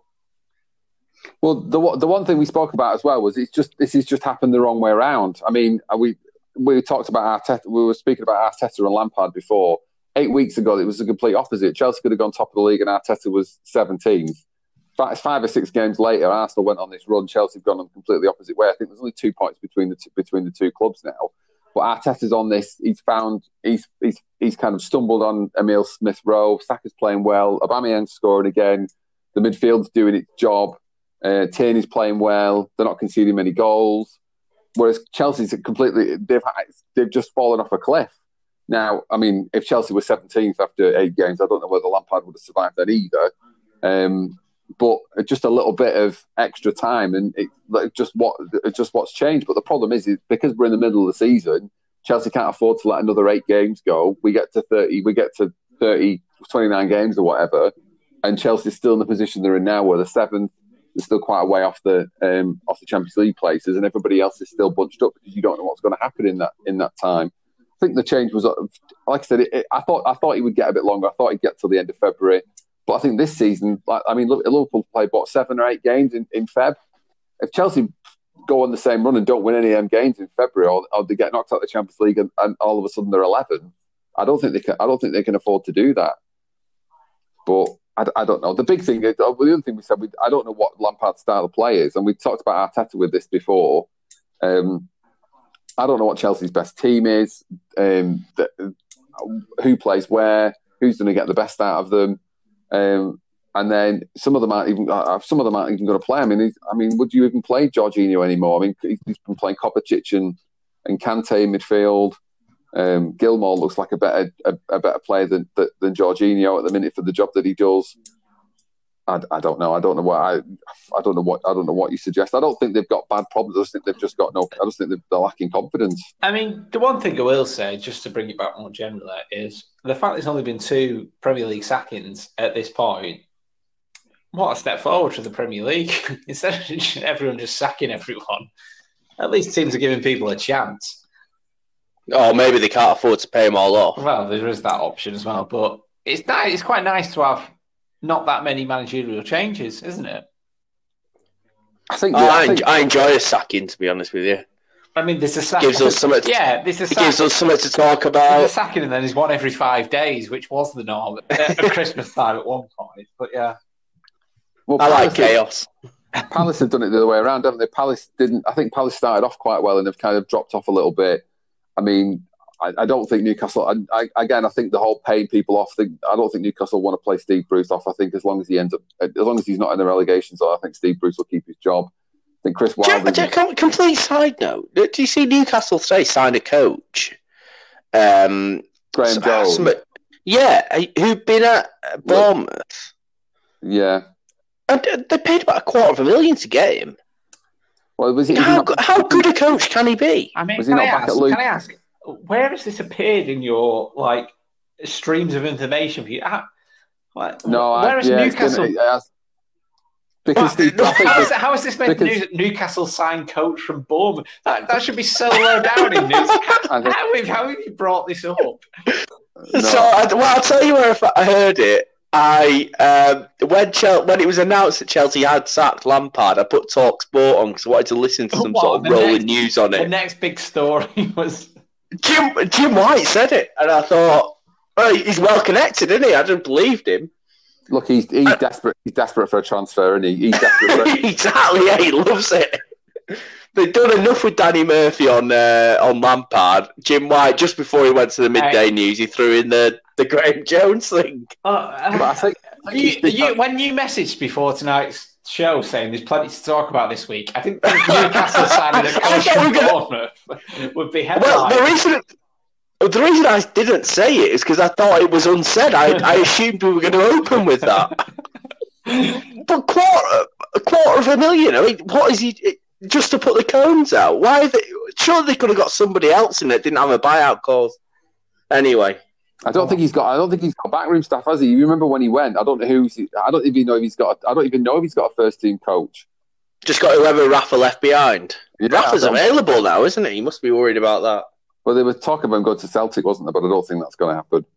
Um, but yeah, I mean, I, I think it's just because Bruce is. I mean, I, I, still can't believe Newcastle haven't won a game. Well, I can believe Newcastle haven't won a game in ten because they've, they've, been awful. But I think that's the only reason why it's been mentioned is just because after after Frank having his, his bad run and, and, and, obviously Klopp, then it's Newcastle after that. And Newcastle have been in the news, and I think any any changes to the, but that's that's the next thing, isn't it? You get what you want at the coach level. I think that happened to Brendan Rodgers. He got new coaches in bef- three months before he was sacked, so there's no change in a few weeks. And Graeme Jones doesn't make an impression. But what impression he's going to make, I've no idea. But I think they've bought him from Luton. I don't think he. I think he was. At, I think he was at, at Bournemouth, but then I think he went back to Luton. I think he'd been at Luton. Oh, I don't know. You've been at Luton and Bournemouth. I, don't, I can't remember. Which I way, mean- yeah, I mean, we've had we've had one of the biggest news stories we've had for a while, and we're debating the the career history of Bournemouth coaches. Come on. I can't even remember what we got talking about it now. Right. Anyway, so I mean, before we get into the cricket, just to quickly say, the Super Bowl's set, Cheeser. Let's get your two minutes out of the way. That. Um, yeah, so um, I mean, the Tampa Bay Buccaneers, who um, they are the first team to play. Uh, they won. Um, they beat Green Bay, so the Tampa Bay were the fifth seed um, in um, the the NFC. So they were the first best runners up, if you want. So the, of the top four divisions of that team, they were the best runners up. Of Tom Brady playing for them, um, who is uh, regarded as the greatest um, quarterback in the uh, to have ever played the game. The Brady playing- Gronk partnership He'll be on. so he will- So there's the, the, this Super Bowl is the 55th Super Bowl, and he will be playing in his 10th Super Bowl. So he was played in nearly 20% of all Super Bowls that there's ever been, which is absolutely phenomenal for somebody who's been playing for, um, I think he's been playing for about 17, 18 years now, or maybe just a bit more than that. Um, they were widely expected to um, to go to the New Orleans Saints and lose, and they didn't. They won, um, and they were widely expected to go to um, to Lambeau Field where they played the Green Bay Packers last night and also lose. Um, and that didn't happen. He managed to get them over the line. They won 31 26, I think it was. Um, and um, he will. They will go on to Tampa Bay and play um, the Kansas City Chiefs, who beat um, probably the most the, the most um, uh, what's the word I'm looking for? Uh, the most improved team uh, uh, in the NFL in, in the Buffalo Bills, who had got to the playoffs for the first time in 25 years, uh, and they got to the AFC final game, but unfortunately, um, they came up against Patrick Mahomes, and I think they won 38-21. I think it was something like that. So it will be Patrick Mahomes, who was probably the um, the next go up against Tom Brady.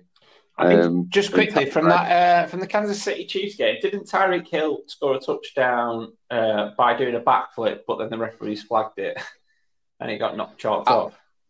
I'm not. I'm not sure because I didn't see the highlights of that because I didn't watch it this morning when I saw the score. But I did see I've, the the game that I'd, I'd seen some of the uh, the Green Bay game uh, because there was a decision quite at the at the end where uh, Aaron Rodgers, who's been touted as being the best quarterback in in in the, in the league this year, um, made a decision I think to to throw the ball on, on third down instead of, of running the ball where he could have potentially got um, a touchdown and won the game um, in the last couple of minutes. So Tampa Bay have, have, have ground the way through um, through these um, through these playoff games.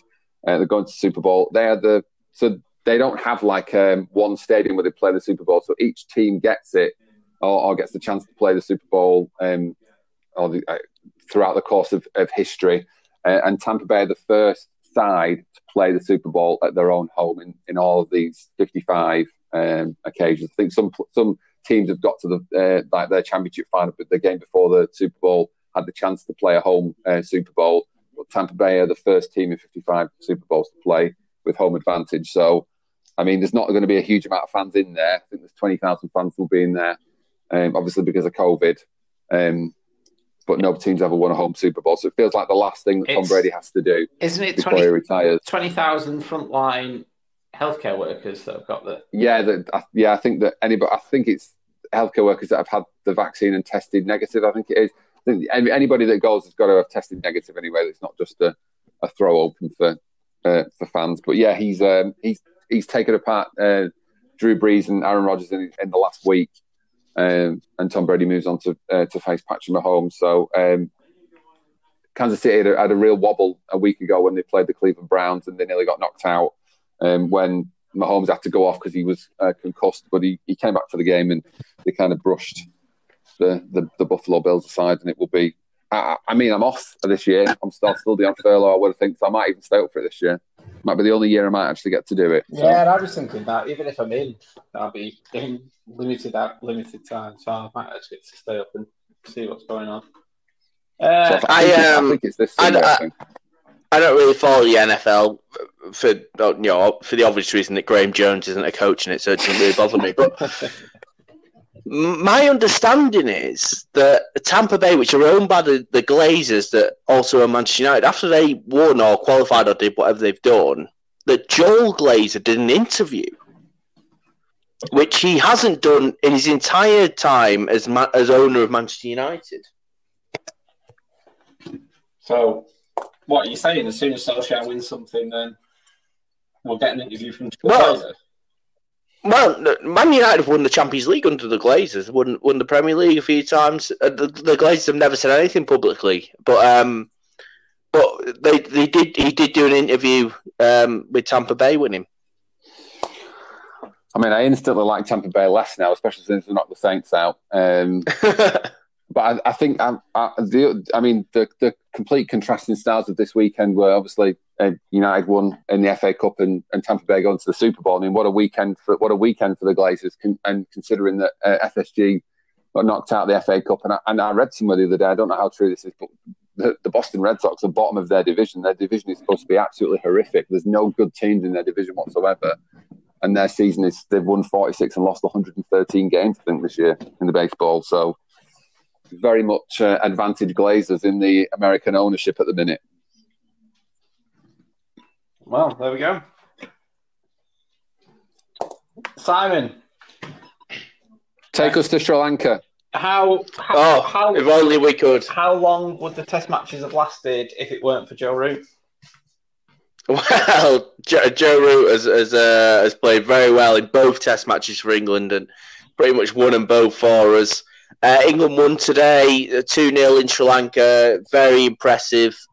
Uh, slightly bizarre Test match. It can happen in in Sri Lanka in Asia. It's sort of in it, a lot of the Asian countries. Um, it's about getting big first innings runs.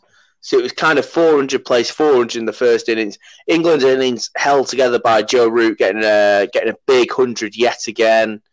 Our best batsman by country mile really returned to form. Really, you know, it's a big year for England in Test match cricket. Uh, they go to India next. They're playing India at home in the summer. We go to Australia next winter.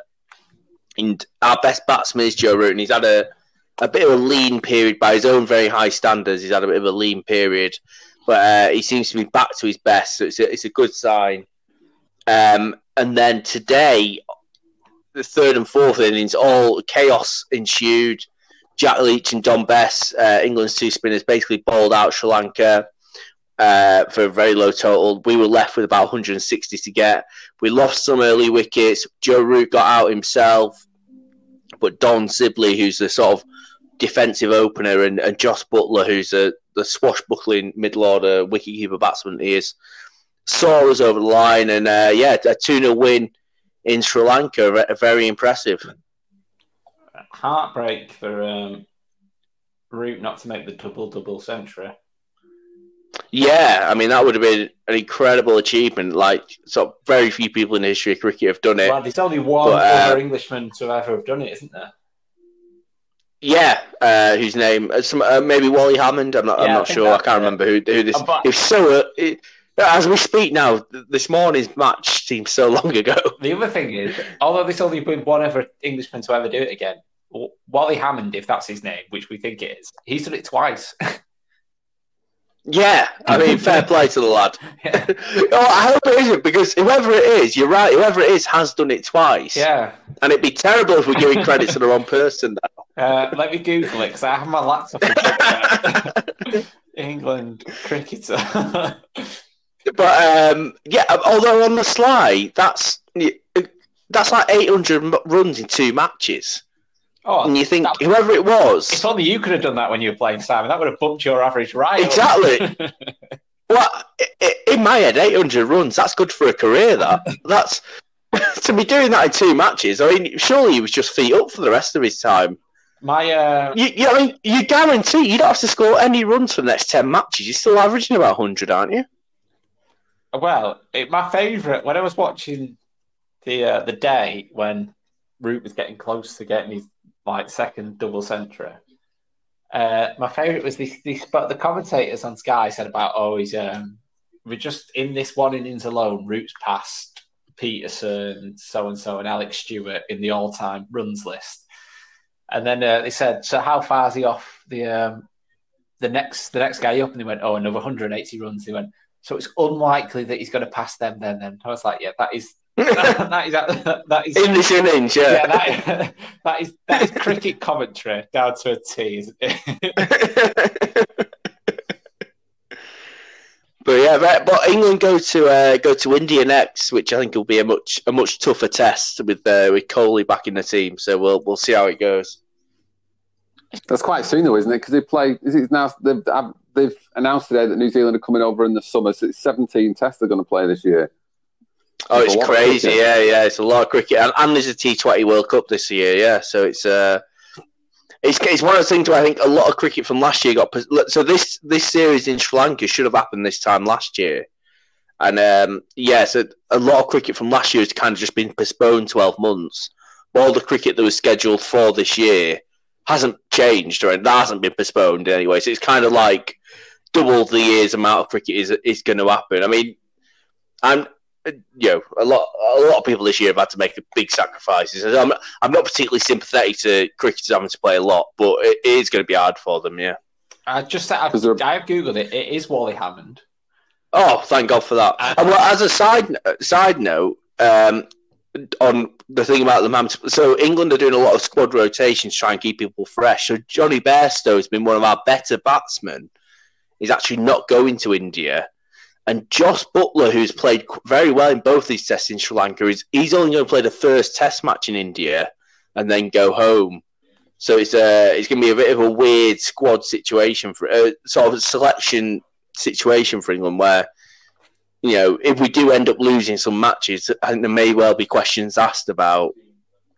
People are always pros uh, sort of rotation when you're winning, but once you're losing, people I think people may well start asking questions of But then, why Josh realistically, are you expecting England to go to India and win?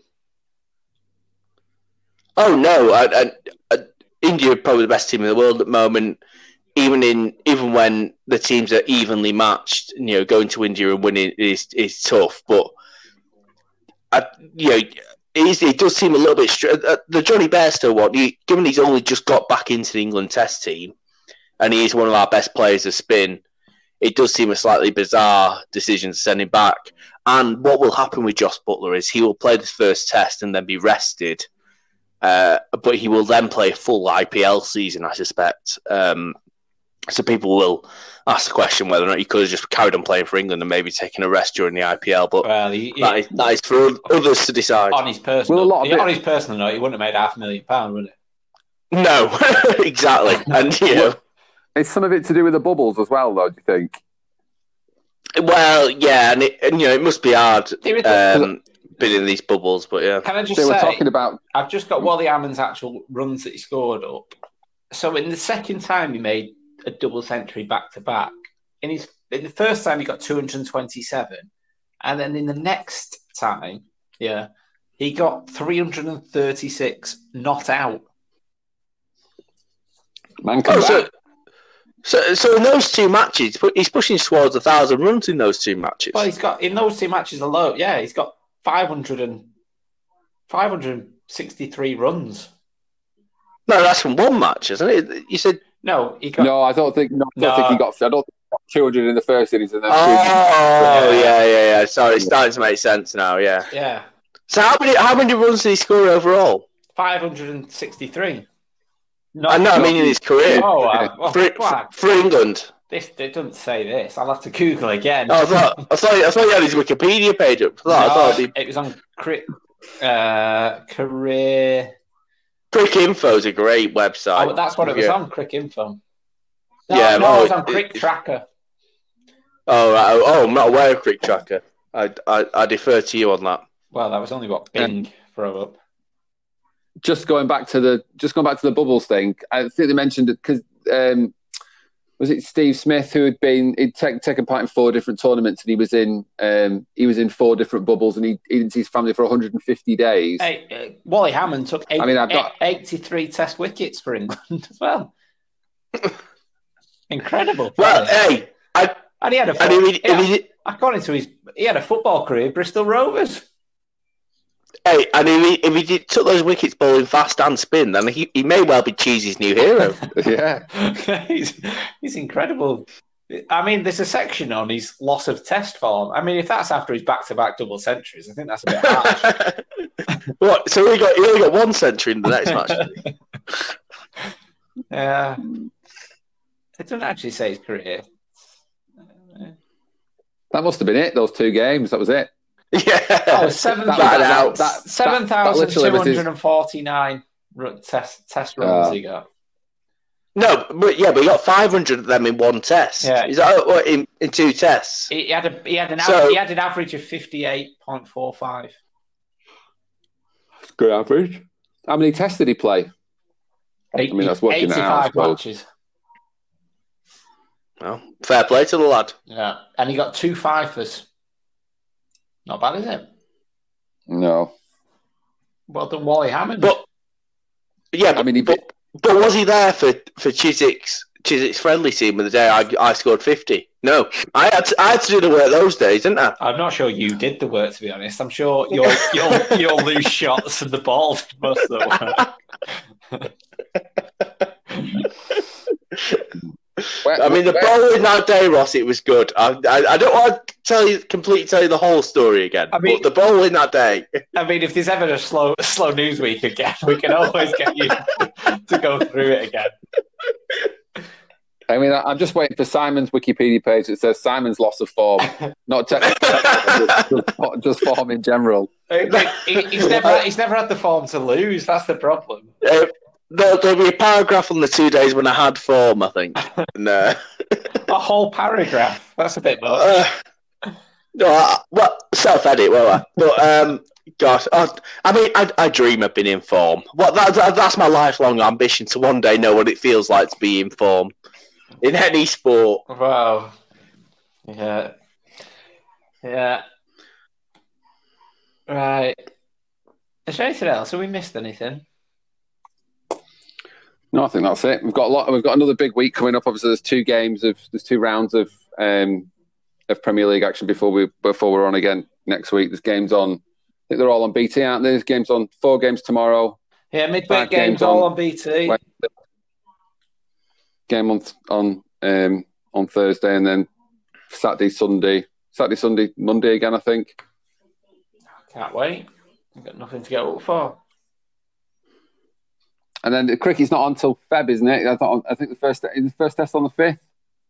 I'm not sure. I think uh, Yeah. they must have to isolate for a bit once they actually get to India. I, I don't quite know how it works, to be honest with you. But yeah, I will. I'll, whatever you said, I, I, I will agree I'm- with. I'm sure it's. I'm sure it's the the fifth. I mean, the Right, thing fellas, is, it's been a pleasure. I mean, the other thing Oh. is, just with the cricket, there's been no Archer, no Stokes.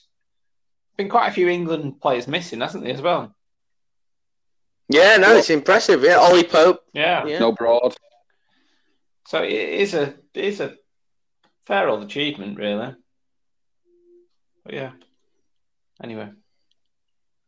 Right. Until Been a pleasure. until next week. See you later. Bye bye. Goodbye.